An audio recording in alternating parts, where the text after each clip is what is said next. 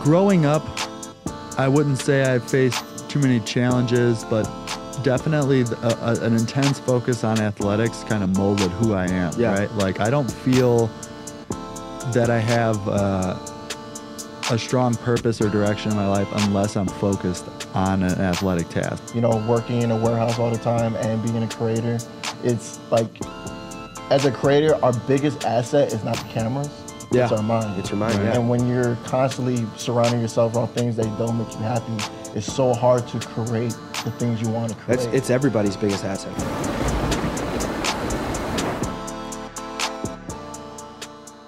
So we're live, another episode of Adversity Kings. We have special guest today. Introduce your guys selves. My name's Angelo Marr. Angelo Marr, Tyler Jones. Tyler Jones. Okay, awesome.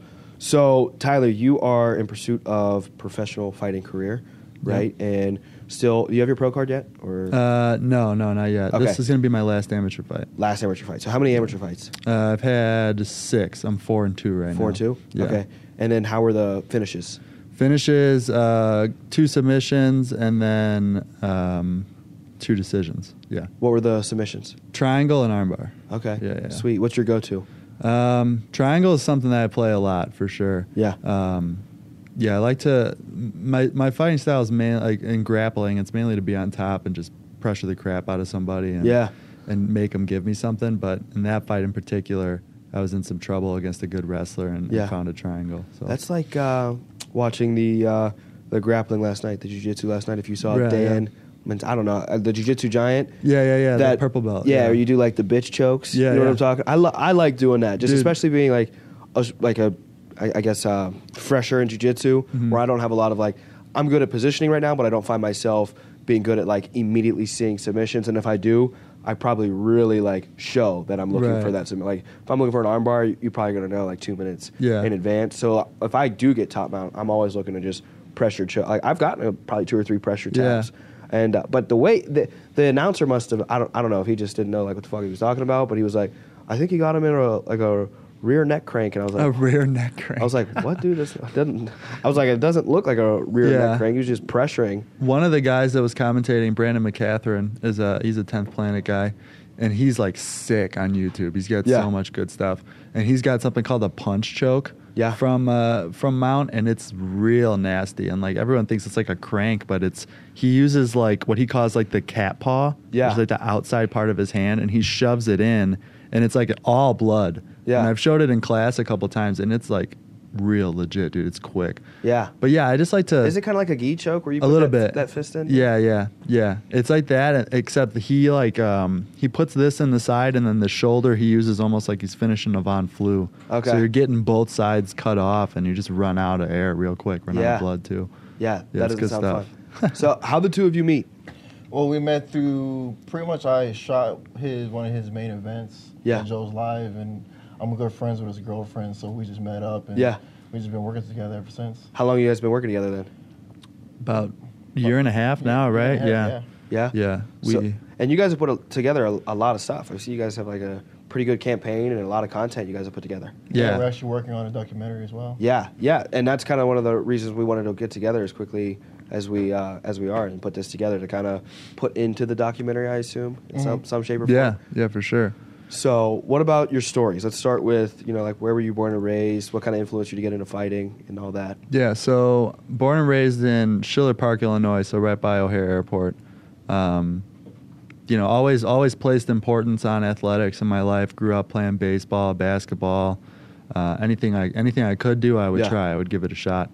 Um, and then when I was in middle school, my brother was really into the Ultimate Fighter. My brother's quite a bit older than me, five or six years. Yeah. Um, and he had we were like big WWE guys when we were Yeah. growing up, right? WWF back then. And uh, he had said, "Dude, you should watch this. I think you'll like it." The Ultimate Fighter one, season one, and I started getting into it, getting into the stories, and then the finale was Stephan Bonnar and Forrest Griffin, and they just Yeah. fucking went to town on each other for three rounds. And I remember watching that at whatever eleven or twelve years old. Yeah. Like, man, that's what I'm gonna was do. that when I no holds up." bar No, it was like one of their. Where like anything goes? No, it No? was still there were still same rules as today, Oh, but okay, it was like their first like big What- show, big break. was- I think there was like no hold bar matches prior to those matches. Yeah. Where they could like punch each other in the nuts. Yeah, like UFC like one through like ten, I think were pretty, pretty Yeah. open ended. Like you yeah, can do whatever like, you want. You could do whatever. Like, and I, I was uh, when I had when I was telling you I had Jeff Seraphin on, and he was talking about like no hold bar matches he participated in, and like like even like similar jujitsu matches where it's like early day jujitsu. Yeah. they're like what like it's just whatever makes you tap. right, Vale Tudo is what they called it back then. Yeah. where it's just like I think Vale Tudo means like anything goes in Yeah. Portuguese. Or I'm talking out of my ass. No, One I would- two. I might be. it. It might be. Um, but yeah, what, what I started watching that, and, and I knew that's what I wanted to do. Um, so from then on, I just kind of committed my life Yeah. to be a martial artist. I started wrestling in high school, ended up wrestling in college. Took some time in between college and, and the last. I only started training jujitsu and fighting three years ago. Oh, wow. So I wrestled, took a break, and then started training. Yeah. And then from there, I've just kind of hit the ground running, and, and now we're we're here about to make our LFA debut next month. How beneficial is it to have that wrestling background? it's huge, man. It's huge. And especially for me, I feel like I'm almost like a special case scenario because I knew I wanted to get into fighting before I started wrestling. Like a lot of these guys started wrestling all through childhood and then got into fighting. Yeah. But I knew I wanted to fight and do jiu-jitsu already. So I based what I wanted to like focus on in wrestling around what would work in MMA. That's like Bo Nickal. right. So I'm from uh, Pittsburgh. Oh, okay. and I wrestled a year or two out there. My like eighth grade year, I remember wrestling out there, and wrestling in Western Pennsylvania is insane. And then Mhm. some guys will go wrestle at Penn State, but I, re- I remember watching you know Bo Nickal go all the way through Penn State. Was he a four time or at least he had to been a two time national? Uh, champ. yeah, two times at least. Least he two might have been times. all four. But he's he's transitioning. I think he's in the UFC. Yeah, he so he won his contender series Yeah. fights, and the first fight he had was against the guy who was I'm sure he was good. You know, they put him on there for Yeah. a reason. Um, but he got he dealt with the guy real quick, and then the second guy they had him fight was a Cage Fury champion, and like had a real big record, like Yeah. a legit dude. And Bo dropped him in the first ten seconds, and then got him in a triangle from mount, and then pulled guard with it and finished it like within a minute. Wow. Like he's he's so much better than anyone they're gonna throw him up against right now. I, like I think wrestling is like an automatic. A, a sufficient wrestler is like an automatic blue belt. You know yeah. what I mean? It's oh yeah, yeah, for sure, for sure. But then like sometimes you know, especially in, it's funny in the gi. Like you'll go against a guy who has pure wrestling. It's like his first week there, and Yeah. they're like they're almost like lost. You know what Oh, I mean? Oh yeah. The gi really helps like slow things down. The but that really pressure, does. man, that pressure helps. It, it gets you a head start Yeah. for sure. Absolutely, absolutely. So, growing up, was there any like challenges or adversities that kind of molded you into the person you are today? I don't know.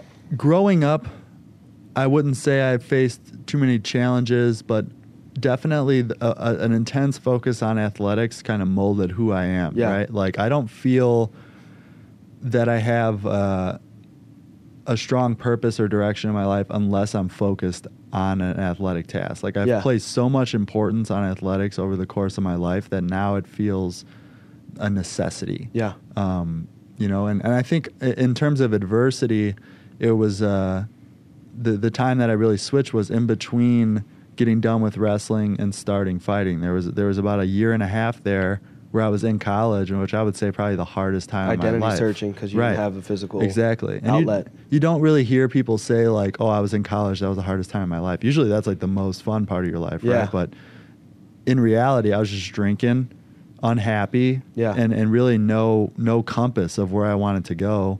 And I started like dabbling in martial arts a little bit, tore my knee up, had surgery, and I was stuck in a cast for like over a month. It What'd was you do to the knee?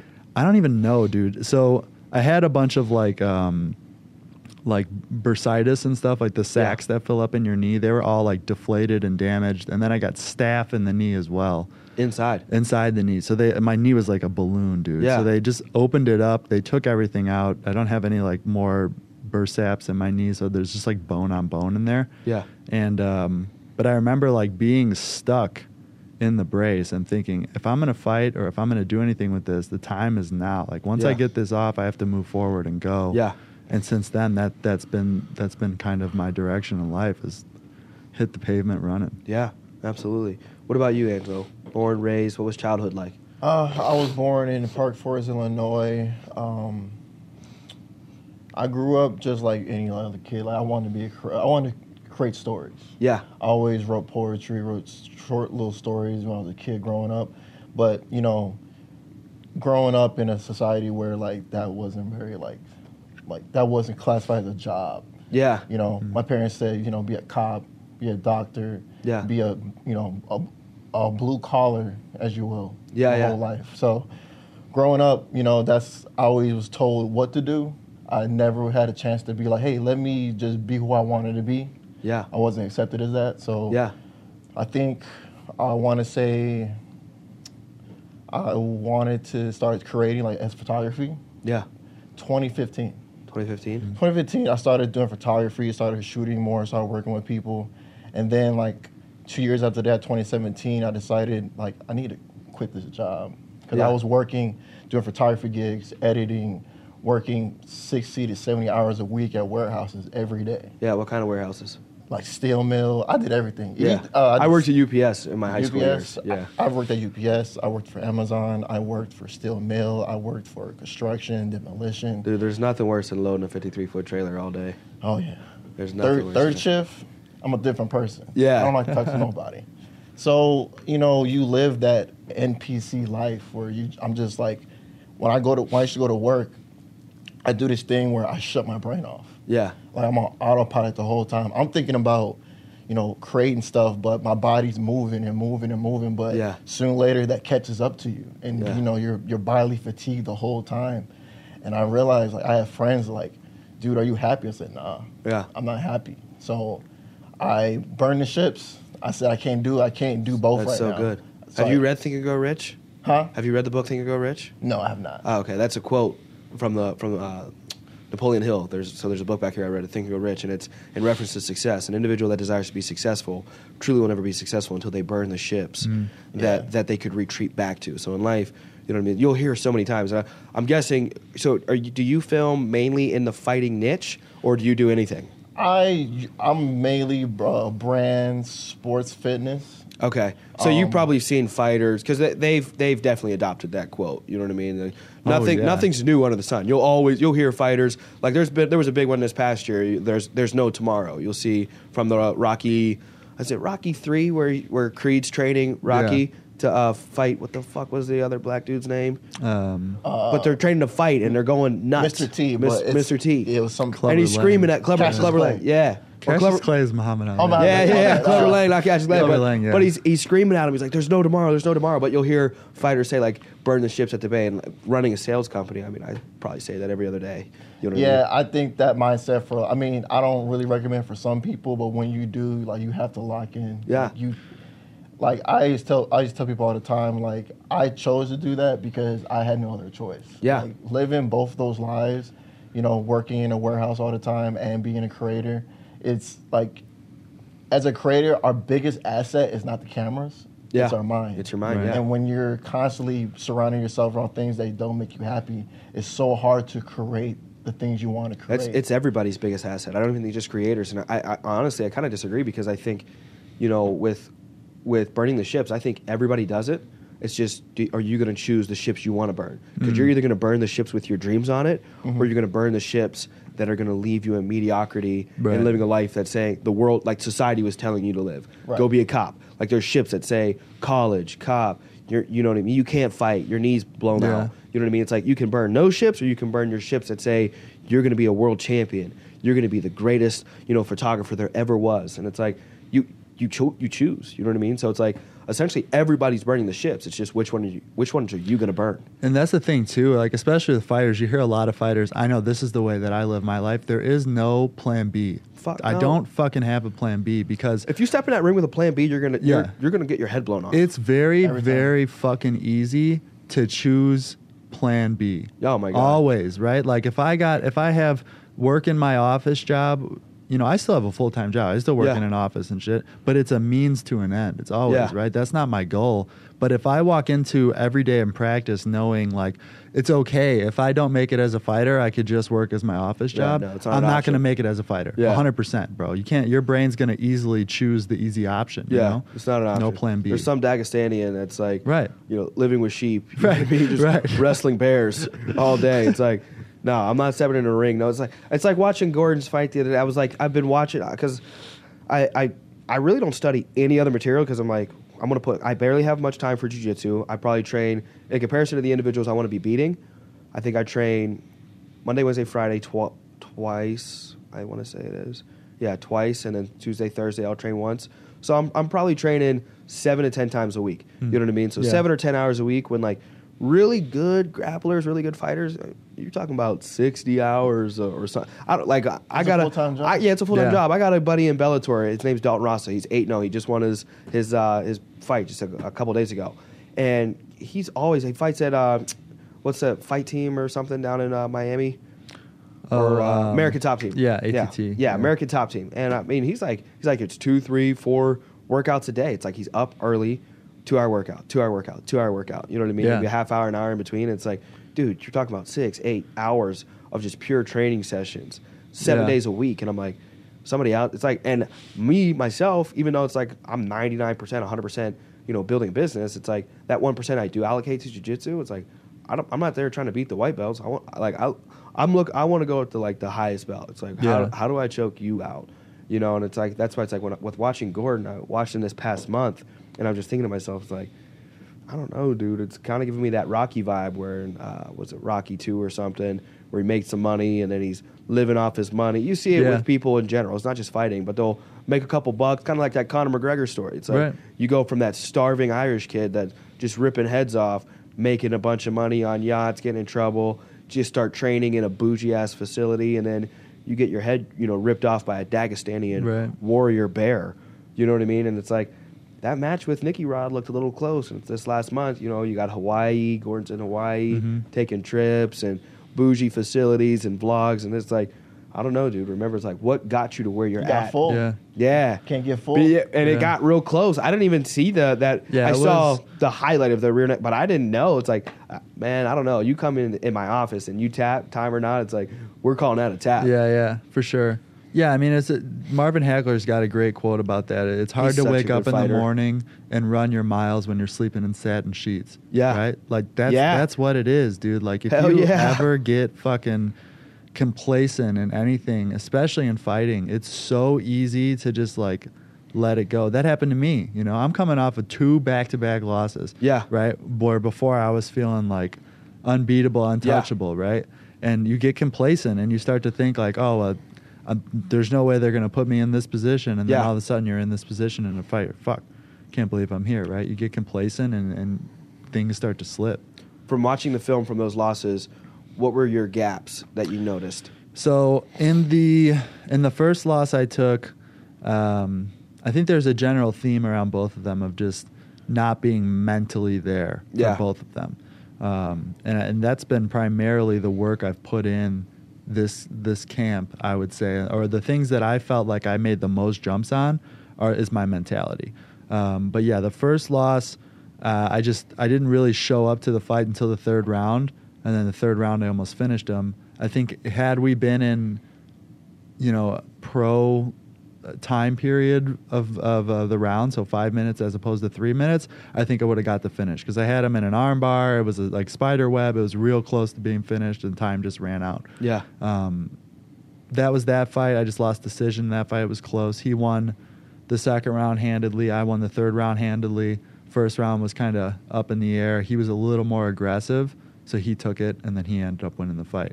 So I mean, that's how close it could be, too. Yeah. Especially in three minutes, dude. Amateur rounds are only three minutes. There's, you know, someone gets a control for 30 seconds. That's a huge chunk of the round. 30 seconds is a long time.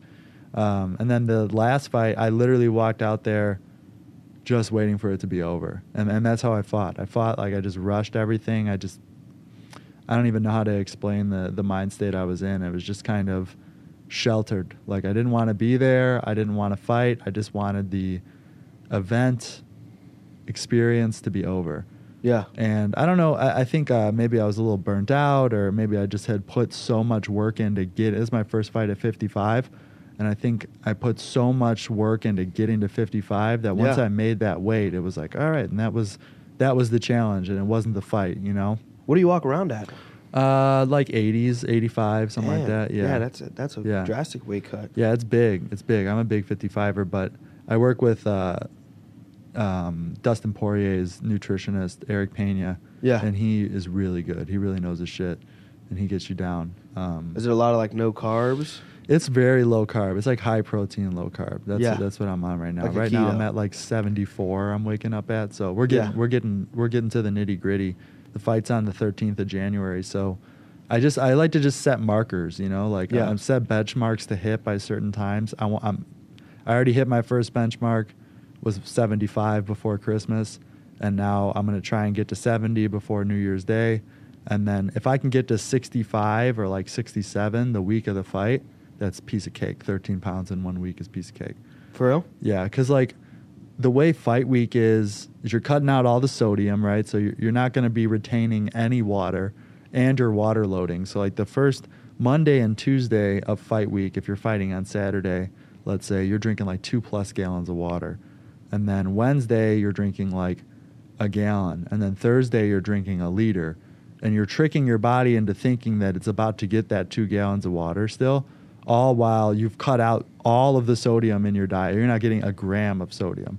Maybe like na- like, you know, there might be some natural sodium in there somewhere. I don't know. I'm not a scientist, but in the middle of the week you cut out sodium. So let's say Wednesday you cut out sodium. So now your body's just letting go of all the water. And by the time you get to the sauna on Thursday or Friday morning to cut weight, your body's just expelling water, and you can get out 10 pounds easy Jesus. easy. But even the dieting, right? Like you're gonna lose. You're on you're on like a heavy calorie restriction the week of already, right? With no sodium and like you know food doesn't taste good without sodium. Fuck so you don't really want to eat it anyway. I'd be so mad. Yeah, dude, it's horrible. Like ground turkey without any Yeah, I just seasoning had ground turkey it. yesterday Ugh. with hot sauce. Disgusting. See, that's that's salt. okay, bro. Yeah. That's great. Yeah. But fucking without it, bro, you're like chopping up like fucking cilantro, putting it in there, Yeah, seeing if that that point, helps out. eating for taste. You're just eating for. You're just eating results. from fuel, bro. Yeah. Fuel. Fuel for the Yeah, war. Right. That's nuts. So, and I was, what about, what else do you for, uh, do in, in regard to just preparing for fights, like recovery, different things like that? So Cold tubs or anything like that? yeah, yeah. I I um I work with a strength and conditioning coach, Tyler LaRosa. He's with um, MSF Performance in Glenview, and he is real good with with both recovery and and working out. So our sessions are like an hour, hour and a half long, and when we kind of hit two in one, right? So he's stretching me out. I have a stretch plan that I do every day. And then you know he's doing like the Normatec boots, where the with Yeah. the leg compressions. He's cupping me. He's doing all that stuff. And then I work with a chiropractor as well, uh, Dr. Wallace at Cumberland Chiropractic in Norridge, um, and he's giving me adjustments and stuff to kind of line me up. But yeah, I mean, you know, like we talked about earlier with uh, with your guy from Bellator, when you get to that level, you're training all day, and that is your job. Like that, you know, that's your number one job. Yeah. you have time to squeeze in recovery the way it should be throughout the day and stuff. For me, I work a full time job and I train Yeah. and I teach. So like my recovery, I gotta find time for recovery, right? Yeah. Like, and that's tough, you know.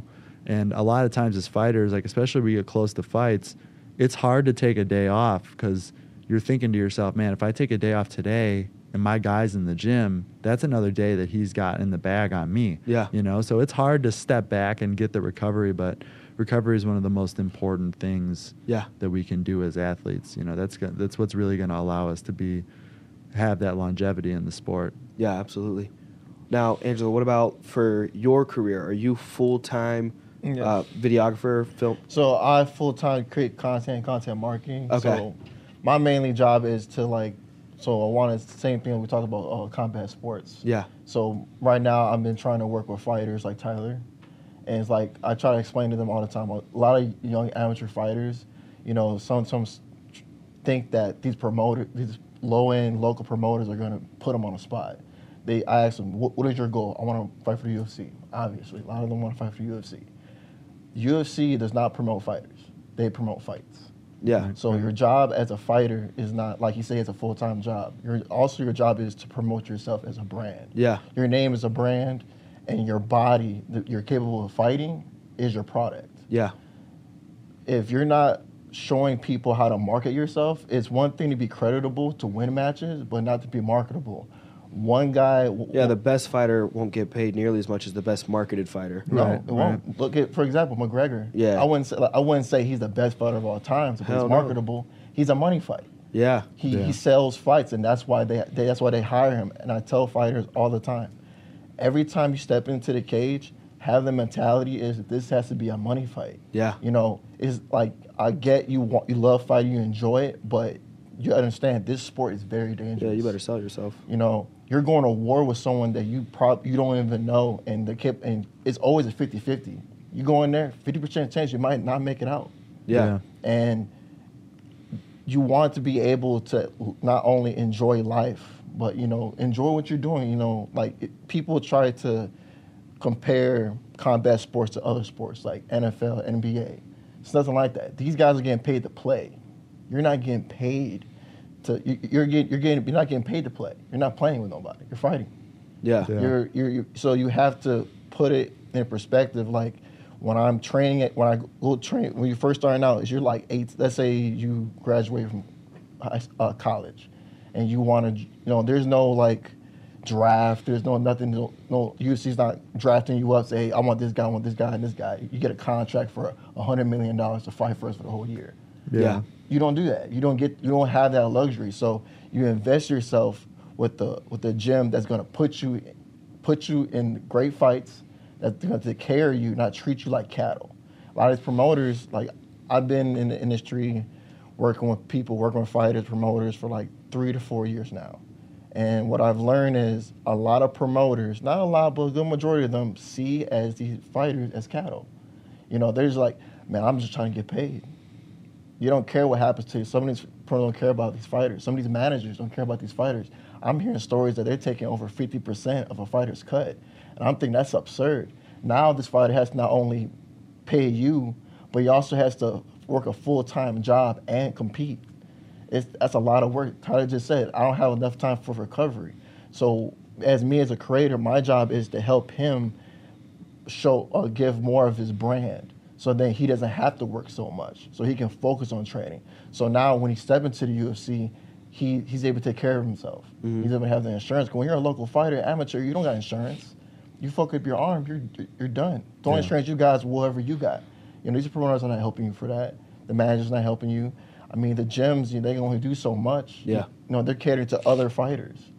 So I, I tell fighters all the time, you have to promote yourself. You have to dedicate time to like not only just just don't go to a promotion at the end of the they're going to take care of you. See what numbers that they're doing. See how many views that they're getting per event. Because the thing is, you have to say, am I going to invest myself with this fight? Also, for example, let's say you go out of state. It's so easy for you to get ticket sales when you're in your local town, but when you go outside the state, no mm-hmm. one knows you're the bad guy. So Yeah. how are you going to be able to market yourself outside the state and be able to have more eyes on you? Because you can have fans in Florida, California, Texas, Arizona, but no one knows you if you just go to a fight. Because um, I have a friend in the UFC, Dan Argueta, really great guy. I learned so much from him talking to him. He tells me after a fighter competes, after you win the fight, guess what? Everyone forgets about you. Yeah. No one knows. They worry about the next fight. But to keep them intrigued on you is your brand and who you are. That's why social media is so important.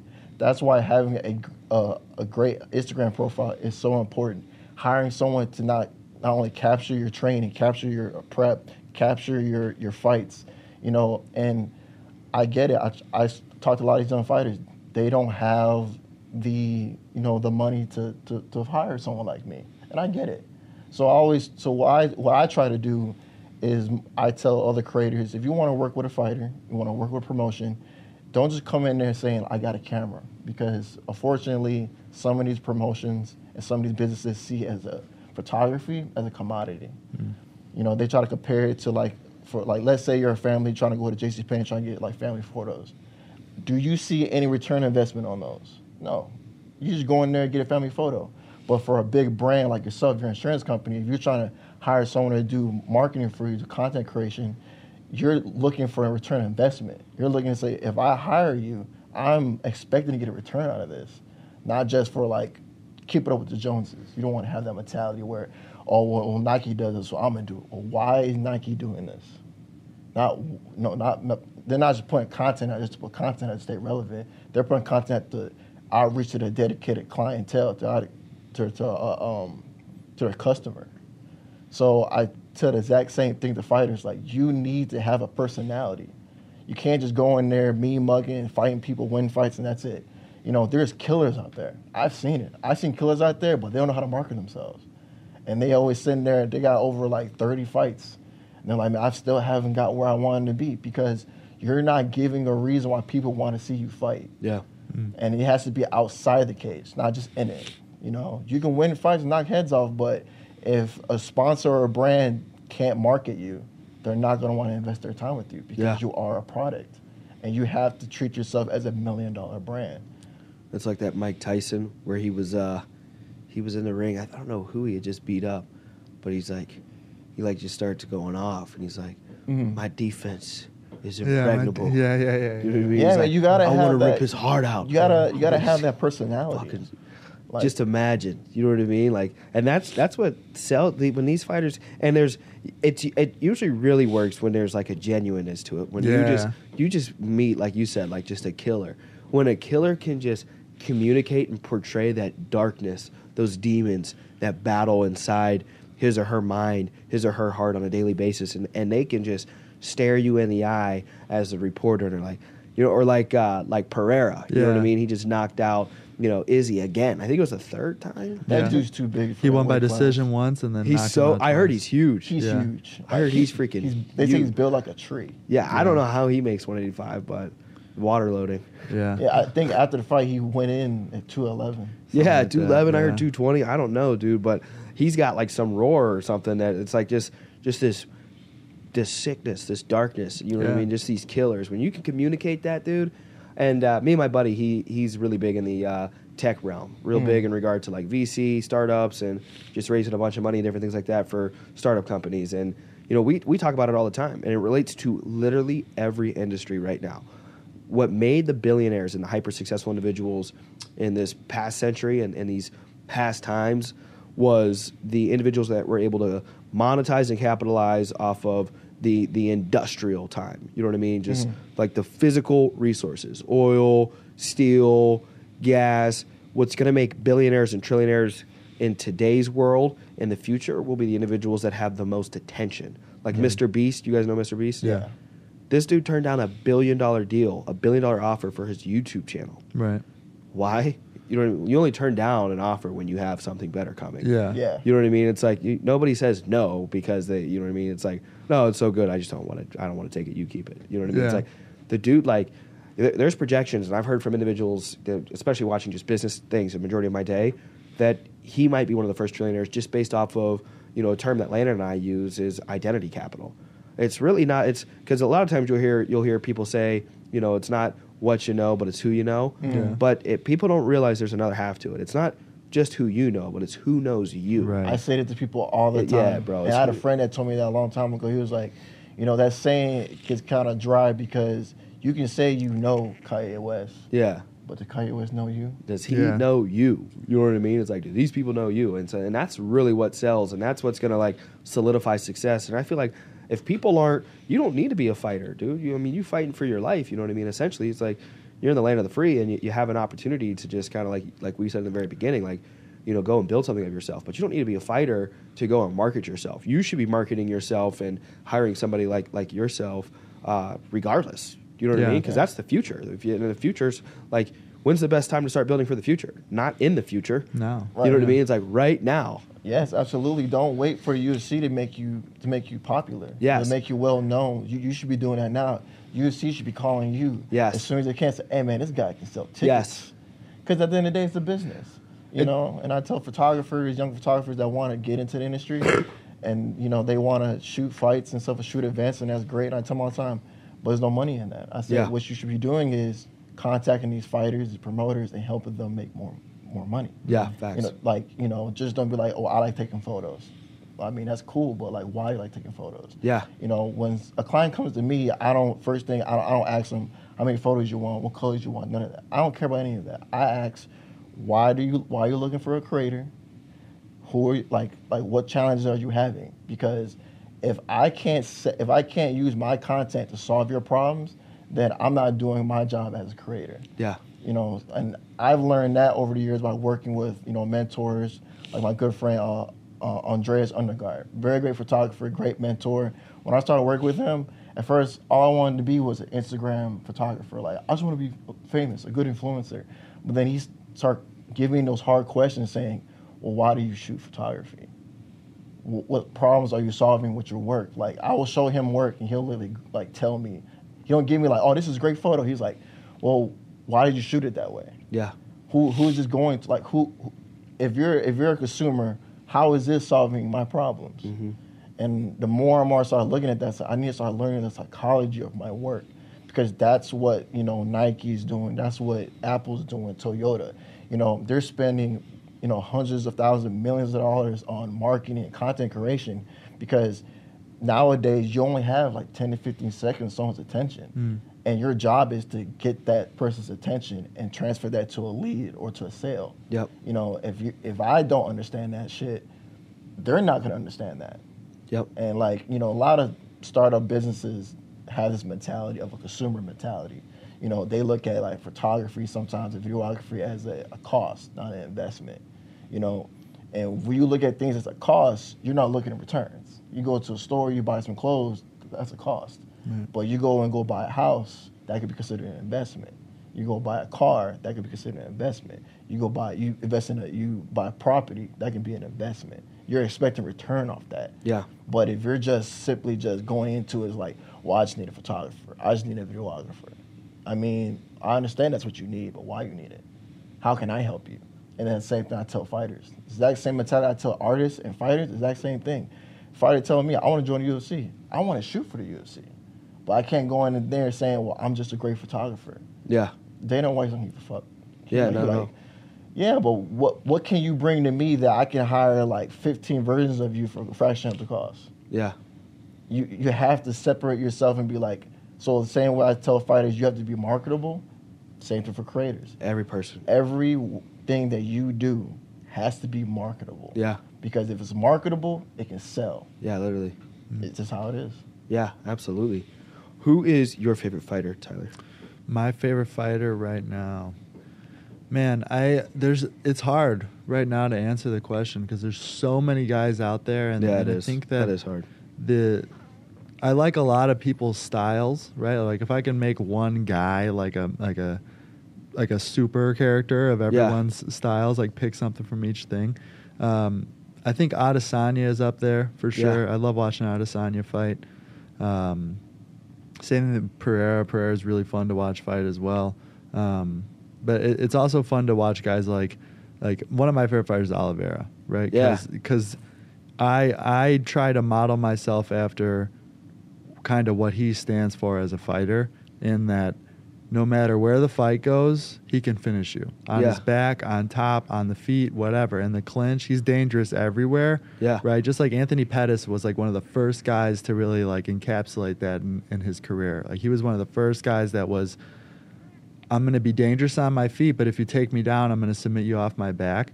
I think that's such a dangerous combination to have in a fight, right? Because now you have someone like, man, I, I don't want to stand with him because I'm getting beat up, but I don't want to take him down because I don't want to get submitted. So Yeah. now I'm in like no man's land, and that only benefits the other guy, right? So I, I would probably say my favorite fighter, stylistically, is is Oliveira. What about all time? All time, man, Anderson Silva in his prime was was Demon. something to something to behold for sure, man. Like, just not even like the what he put f- like forward as results, but the fight IQ and, and some of the moments that he had was just off the charts. And, and I don't know if we'll ever see something like that again. Um, Well, yeah, I kind of feel like Jon Jones yeah, a little bit. He's bit. another one, man. He's another one. But we don't know anymore, right? Because like the last like three or four fights that Jon has had, it's been such like a rapid decline. Like he's winning the fights. yeah, but, that like, Do- that Dominick Reyes one was it's close. close, right? That Even was the a Thiago fight. Santos one Yeah. was close. And these are guys who have gone on to just get their asses kicked by Dude, other dudes Dominick in the division. Reyes just got annihilated. Fell Like, off That was bad. Yeah. This, it was like this most recent back fight. back, right? Yeah. He got annihilated. This most recent one, he got annihilated by this dude. yeah, Ryan Spann knocked him out with a jab. Yeah, that one. And it was. It looked disgusting. Yeah, it was no good. I mean, that dude. That looked disgusting. And then uh, Uh, just these fights this past UFC 282, it was so weird, dude. I mean, you had uh, what did you had? You had Paddy. Paddy. Yeah. That one was weird, Yeah. dude. I don't know, We were like talking about that. Yeah, I think it's hard, man. I think right now what we're looking at because there was a Bellator event that Friday. Yeah. Um, and and Raufeon Stots, who's who's a Milwaukee guy, fought Danny Sapatello, who's a you know Yeah, the main event, legitimate the fucking Italian guy. wrestler. Yeah, right. And um, you know, I think we're seeing a, a change in the way that fights are getting judged. Where back in 2015. You know, even the commentators used to say like, "Oh, if he gets a takedown here, he secures the round." Yeah. and that's not the case anymore. Like judging has kind of moved to, and, and I think it's a good move. We just have the wrong people doing it, but you, it's not enough to just take someone down and control them. Now you have to do damage. Damage, right? So yeah. Sapatello was taking Stots down, but Stots was hitting him off his back and throwing up submissions, and Sapatello was just holding him. So the judges gave it to Stots. Like it's Yeah. the person who's working, you know. And I think, I think that's what we saw in the O'Malley fight a couple months ago, Yeah. where they value damage over control, and I do think that that's the right decision. with It's that explanation, I agree with that more. But I was torn a little more bec- between because I, well, you know, I got into fighting when it was more so takedown secure, Right. could secure a round. So that makes more sense with you explaining it that way.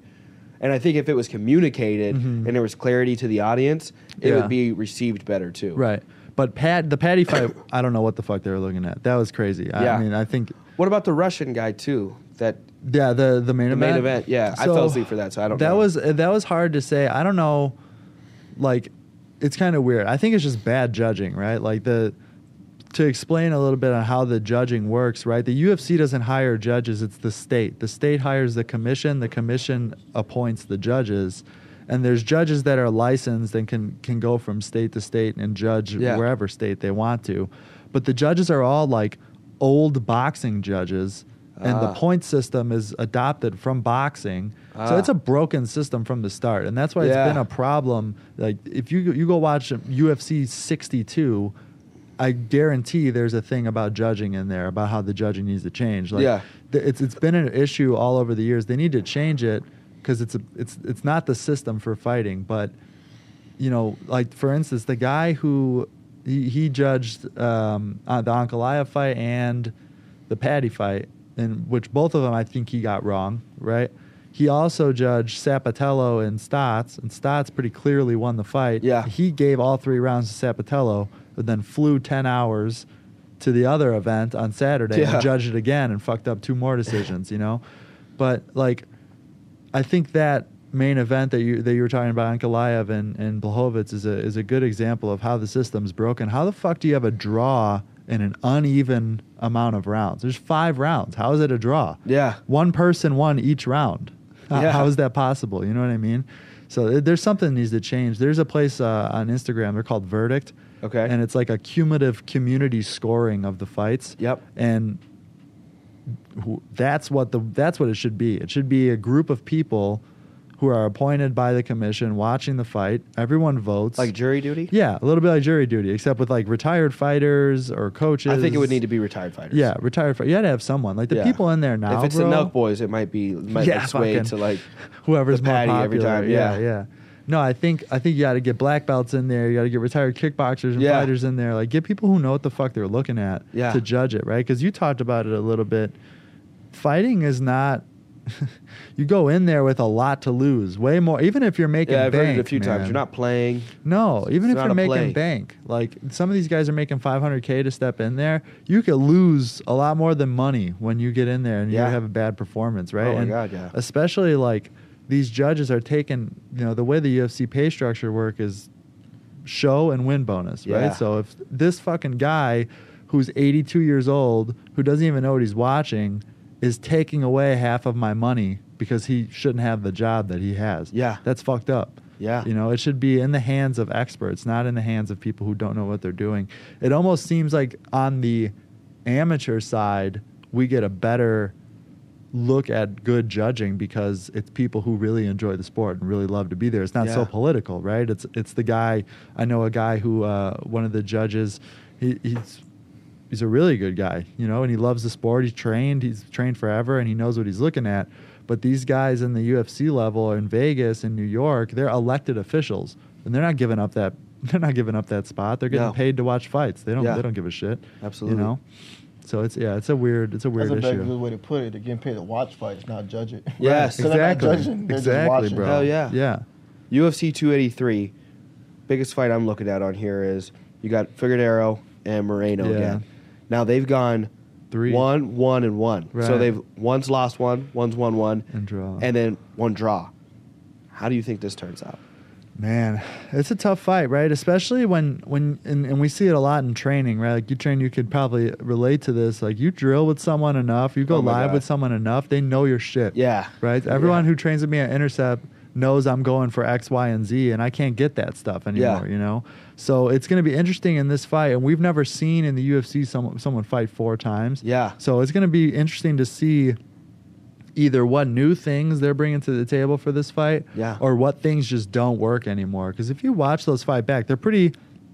Like Moreno's victory was clear as day. Like he Oh beat the God. brakes off of him the second Yeah. time they fought, and the Figueiredo one I think was pretty close when Yeah, he it won. was close. Um, so it's, and then the last fight was super fucking close too. So it's, Yeah. I mean, it's, it's gonna be interesting, man. I'm excited about that. And then they added the, another title fight on that card too, right? I think it's Glover. T- I can't. Yeah, fuck his name. Glover Teixeira and um, Jamal Jamal Hill. Hill. That's another good fight. Glover's just, uh, I think Glover's gonna take him down and submit him though. Yeah, I think that that looks like he's gonna destroy him. So, what are you guys? I want to get a couple more thoughts from you guys. What are your thoughts on Jake Paul's fights? Oh, well, here's the thing about when I when people talk about that, I will say that he's not like I don't. Could I say it's rigged? It could be, but to be honest, I feel like like Anderson Silva. I highly doubt the person that he is would sell out like that. But I mean, when you got millions of dollars in your face and you say just take a hit, maybe you might. That's what I think too. But one of the biggest individuals I look up to in podcasting, Joe Rogan, and I mean he's been watching fights for twenty plus, Yeah. thirty Mhm. plus years, and I don't know. Maybe Jake sent him a million too, just to say my fights are True. legit. I don't. I have no idea. But I, I'm not saying Jake Paul doesn't look like a legitimate fighter. Yeah. Mhm. He looks like he can flow. He looks like he's got a smooth Yeah, he got- standing definitely got a game. chip It's on gotten a lot better, and he's got. I think his coach is somebody that coached. I don't know who it was. a, Uh, a professional boxing Yeah, coach, he I like a legitimate, credible coach. this is the thing with him, man. The dude can fucking fight. It doesn't matter like if and, and exactly what Rogan says. If if you didn't know who Jake Paul was and you just saw him as the boxer who was knocking out old UFC vets, Yeah. you would think this dude's a badass. Like the kid can fucking fight, and the team that he has behind him is extremely smart on how they're planning them going through this. Right? Like if you look at the people he's fought, it makes perfect sense. Ben Askren can't fucking box a amputee. Yeah. Uh, he would lose that match, right? Yeah. And Tyron Woodley has had a spotty career. Like he, he's he's failed to pull the trigger his entire career on times. Another smart fight. Anderson Silva, a guy who has never been known for one punch knockout power in his career. It's always been cumulative. It's always been Muay Thai based. Yeah. He has knockouts with his hands, but it's never been like, oh, Anderson's gonna box your face off. Yeah. Smart move, right? That's a smart move to box. A because Anderson is such a big name that if you get a win over him, they're like, damn, Jake's legit Yeah, and you know that you're probably not going to get slept slept. Yeah. Right. So it's smart. Like he's got the team that he has working behind him is picking the right fights for him. They're taking the right opportunities to cash in. It's it's really like it's interesting to watch it happen. We talk about marketability. how's he That's do against the- a professional boxer though? Like how's he do against a Gervonta Davis? Oh, he gets smoked. Yeah. He gets Oh, smoked, but that's not what he is, right? Yeah, I I think you, you have to look at it like like he's trying to live a Rocky story. Yeah. Like, he he is a guy that has a lot of money. He, so think of him as an amateur fighting a bunch of like scrubs throughout his whole process because Yeah. he ca- you can't put him there with a killer Yeah. because he's gonna get murdered. Yeah. So, but so what he does is they, like you said, they strategically put him against fighters that are well known to build up his his brand. It's kind of like rolling with like you ever rolled with a black belt that's like in their sixties, seven. You know what I mean? Yeah, like an yeah, old yeah. black belt. It's Yeah. like they're not beat. They're, it's not that they're not a black belt. Yeah. They're still a black belt. It's just they're not gonna beat you. Yeah, Right, right, You know what I mean? they're mean? Older, Like- they're older. Yeah. You- You know what I mean? It's like they got the technique and everything, but it's like my like I rolled with a black belt uh, maybe, maybe a month ago, and I, I did like it was like rolling with a girl. You know what I mean? This Mhm. dude, k- kudos to him. He had to been in his like seventies. Yeah. You know what I mean? Still on the mats and everything. But this dude's, you know what I mean? Probably 160 pounds. 80 years old, 75 years old, right. sweet ass old dude. You know what I mean? Just lo- loads of wisdom. And uh, but it's like I'm thinking of him like you know like how, kind of like with Anderson Silva. It's like this dude's 50 years old, but I still feel like Anderson Silva would fuck somebody up, and it's, it's like full everything goes. Hell yeah, Like bro. Jake Paul, like they get in a UFC ring. Nah, that would doesn't knock turn him out. Yeah, and knees and Yeah. submissions and all that shit comes to play, you know. when But Anderson Silva got the tie clinches. Yeah. Oh my god, that was lights out. Yeah, I just think right now, like a lot of people, like I talked to a lot of fighters about it, and they say, you know, I they don't like Jake Paul. He's not a real boxer, and I tell them like that. I think a lot of people like. uh It's funny because David Goggins on a podcast with Joe Rogan, he made this quote saying, you know, he was like, a lot of uh, you'll never meet a hater that's doing better than you. Yeah. yeah. And I tell fighters, I say, don't be upset because this kid figured out how to market himself and make money. More- Fight- he or had better like than what, you, yeah. four, six fights, and Yeah. he's making he made sixty million dollars. Honestly, it's beneficial to fighters because he'll bring attention Yeah. to different areas or different like fighting groups that haven't been heard of. Right. And they wouldn't have made the money without Jake yeah, Paul. like, like now you're seeing a lot of fighters in like like not even fight. You see celebrities starting to get in boxing matches Yeah. now because they're starting to see that there's a bigger demographic going towards that sport because these YouTubers are making a lot of money fighting each other. Yeah. Right. And I get it. Like a lot of these fighters, it's the it's the culture of it. They're like they don't respect the culture. They don't respect the sport. Yeah. I get it. I understand it. But you also have to look at it as it's a business. Yep. You know, take your pride out. Take your pride, leave it at the door. You know, I get you're a great fighter, and you can probably beat the shit out of Jake Paul, but you'll never get that opportunity because you're not marketable. Yeah. enough. Nobody knows you. It nobody knows you. Now, if you were putting out numbers and views, and you was on Jake Paul's radar, Yeah. get that money. Yeah. I'd like to see him and Andrew Tate fight in a kickboxing match. Yeah. At kickboxing, he's Tate's gonna fuck him Yeah, up. yeah. In a boxing match, I just think Jake. Thing is, Jake is young. He does have knockout power. Yeah. He he has a chip on his shoulder. Yeah, he does. He he he wants to prove to the world that I'm not like yeah I was this kid back then on YouTube Disney doing stupid stuff, but he definitely has a chip on his shoulder. Yeah. like he a dog. yeah. Yeah. And he just and he just continued to push that envelope. And he's smart. He's like, no, I'm not gonna fight, you know, uh, Devin Haney or fucking Ryan Garcia. I'm not gonna fight these type of kids because they will fuck me up. And the second he loses, it all goes away. Yeah, Yeah. yeah. As No one will ever watch by it again. Professional, like I mean, the only boxer I know that he could have beat was Tommy Fury. Yeah. Yeah. Yeah. Yeah? He be, he Yeah, wins that. Fight. I think he. Uh, I definitely believe he'll win that fight. Tommy Fury is not like his family. Yeah, I don't even know who the fuck Tommy Fury is. Yeah, he's a- Tyson, he's a- Tyson Fury's brother. He's a Yeah. he's a he's a pretty boys uh, like reality TV show type of guy. yeah, Like, wasn't he on like uh, one of those Netflix yeah, shows? Yeah, he was on one, One of those shows. dating shows? He- bro, even his family said if you lose against Jake Paul, you can't use He's your it's name. over. Yeah. How much confidence do you have after your brother just told you? Oh man. Now that'd you go like, like, hey man, if you lose this fight against the scrub, you can't use our name. His Like, brother's a freak too. Yeah. Tyson. Tyson Fury's a freak. bro. Insane to be that big and move Yeah, that quick. We'll never see that again. no, or We'll it'd be a long it again. time. We won't Yeah. be here. Yeah. Oh yeah. Fuck yeah. What's up with USADA and uh, Conor McGregor? How do he uh, how do he go from McGregor to McHulk? Well, I think he's he's doing a smart thing, and he's doing a similar thing. uh, Like uh, there was a bunch of headlines that just came out saying that T.J. Dillashaw retired, and I think they did they just did the same thing. Is they leave the USADA testing pool, right? They say they're retired or they're taking an extended amount of time off. They juice to the gills, and then by the time they enter the USADA testing pool again, the steroids are out of their system, so they're Yeah. not going to test positive. So like when you retire, you get automatically removed from USADA. That's what happened to Cejudo too. Mm. You retire, you claim you're retiring, you get removed, then you don't get tested. You take any steroid or P whatever TRT, whatever you want to take Yeah. to fix your body up, and then you get back in the mix when it's out of your system and you're ready to go. And I think that's what a lot of these guys are doing. Conor, bro, Conor probably. I'd be surprised. Maybe one more fight. That's what I would give it. I feel like maybe that's it. one more. I mean, he's acting. He's in fucking Roadhouse. Like he's doing all this shit. You don't. He doesn't Again, need to fight. He's on yachts having parties. Right. Yeah. Back to that Hagler quote, bro. Like it's Hard. hard. It's hard to get up and run when you're in satin sheets. It's hard to get up and dude. Training camp is not fucking fun, right? Like this, preparing for a fight is not fucking fun. Fighting isn't even that fucking fun. Yeah. Right. The reason I do it, I'm purely self motivated. Yeah. I like to fucking suffer. I like to get Yeah. in there and endure. That's what I like Yes. to do. Yes. And I know that the only, the the easiest way for me or the best way for me to like get as much shit and travel through as much pain as possible is to prepare for a fight. You Yeah. know, fight camp, all that shit. It's it's hard. It's hard fucking work. You mentioned David Goggins. I'm obsessed with David Goggins. Yes. dude. I've read both of his books. Like, uh, his other book just came out. I just finished it. The first one I read like ten Not times. finished. Yeah, never finished, bro.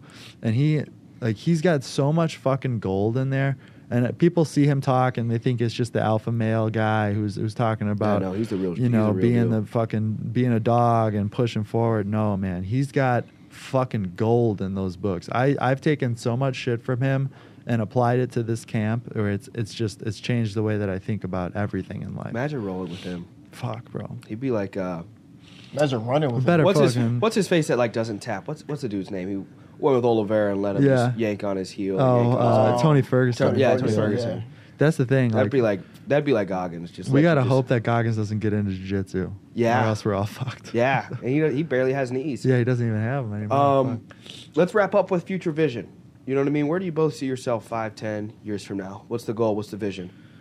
Well, um, we got this documentary coming out, right? So we're gonna see where that that kind of takes us and where that lands us in terms of of putting ourselves out there, right? We talked earlier about about getting yourself out there and, and putting yourself in a position to be marketable. Um, with within five years, I'd like to be.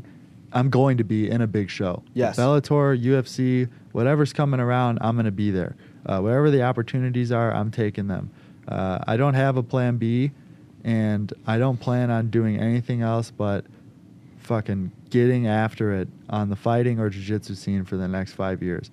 Ten years, I'd like to own a gym. I'd like to be done fighting and own a gym. But for right now, I'm solely fir- focused on my professional and athletic career, and I'm just gonna be fucking hyper focused on achieving goals, seeing how far I can get in the in athletically, and then when it's all said and done, I could lay it out on the table and say, "All right, I'm ready to open a gym now." Yeah, love it.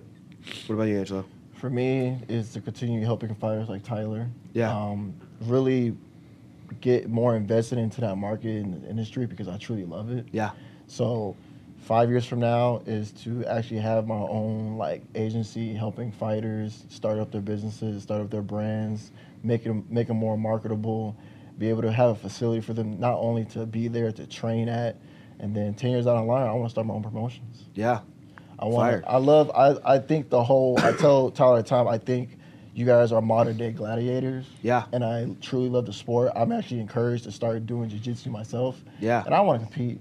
I feel like if you don't compete, you don't know. You don't know yourself. You gotta Yeah. try it at least once. Yeah. So yeah, most definitely, I want to be that resource for like if someone's like like I said, there's no blueprint, there's no college, Yeah. there's no draft for fighters. It's like so I want to be that resource for those people that like, man, I want to I want to fight, yeah, and I want them to know like I want to go to Angelo's facility, his agency, you know, Yeah. his gyms to like you know you never know. Me and Tyler partner up. I I, I help. He, Let's he trains run them. I manage them.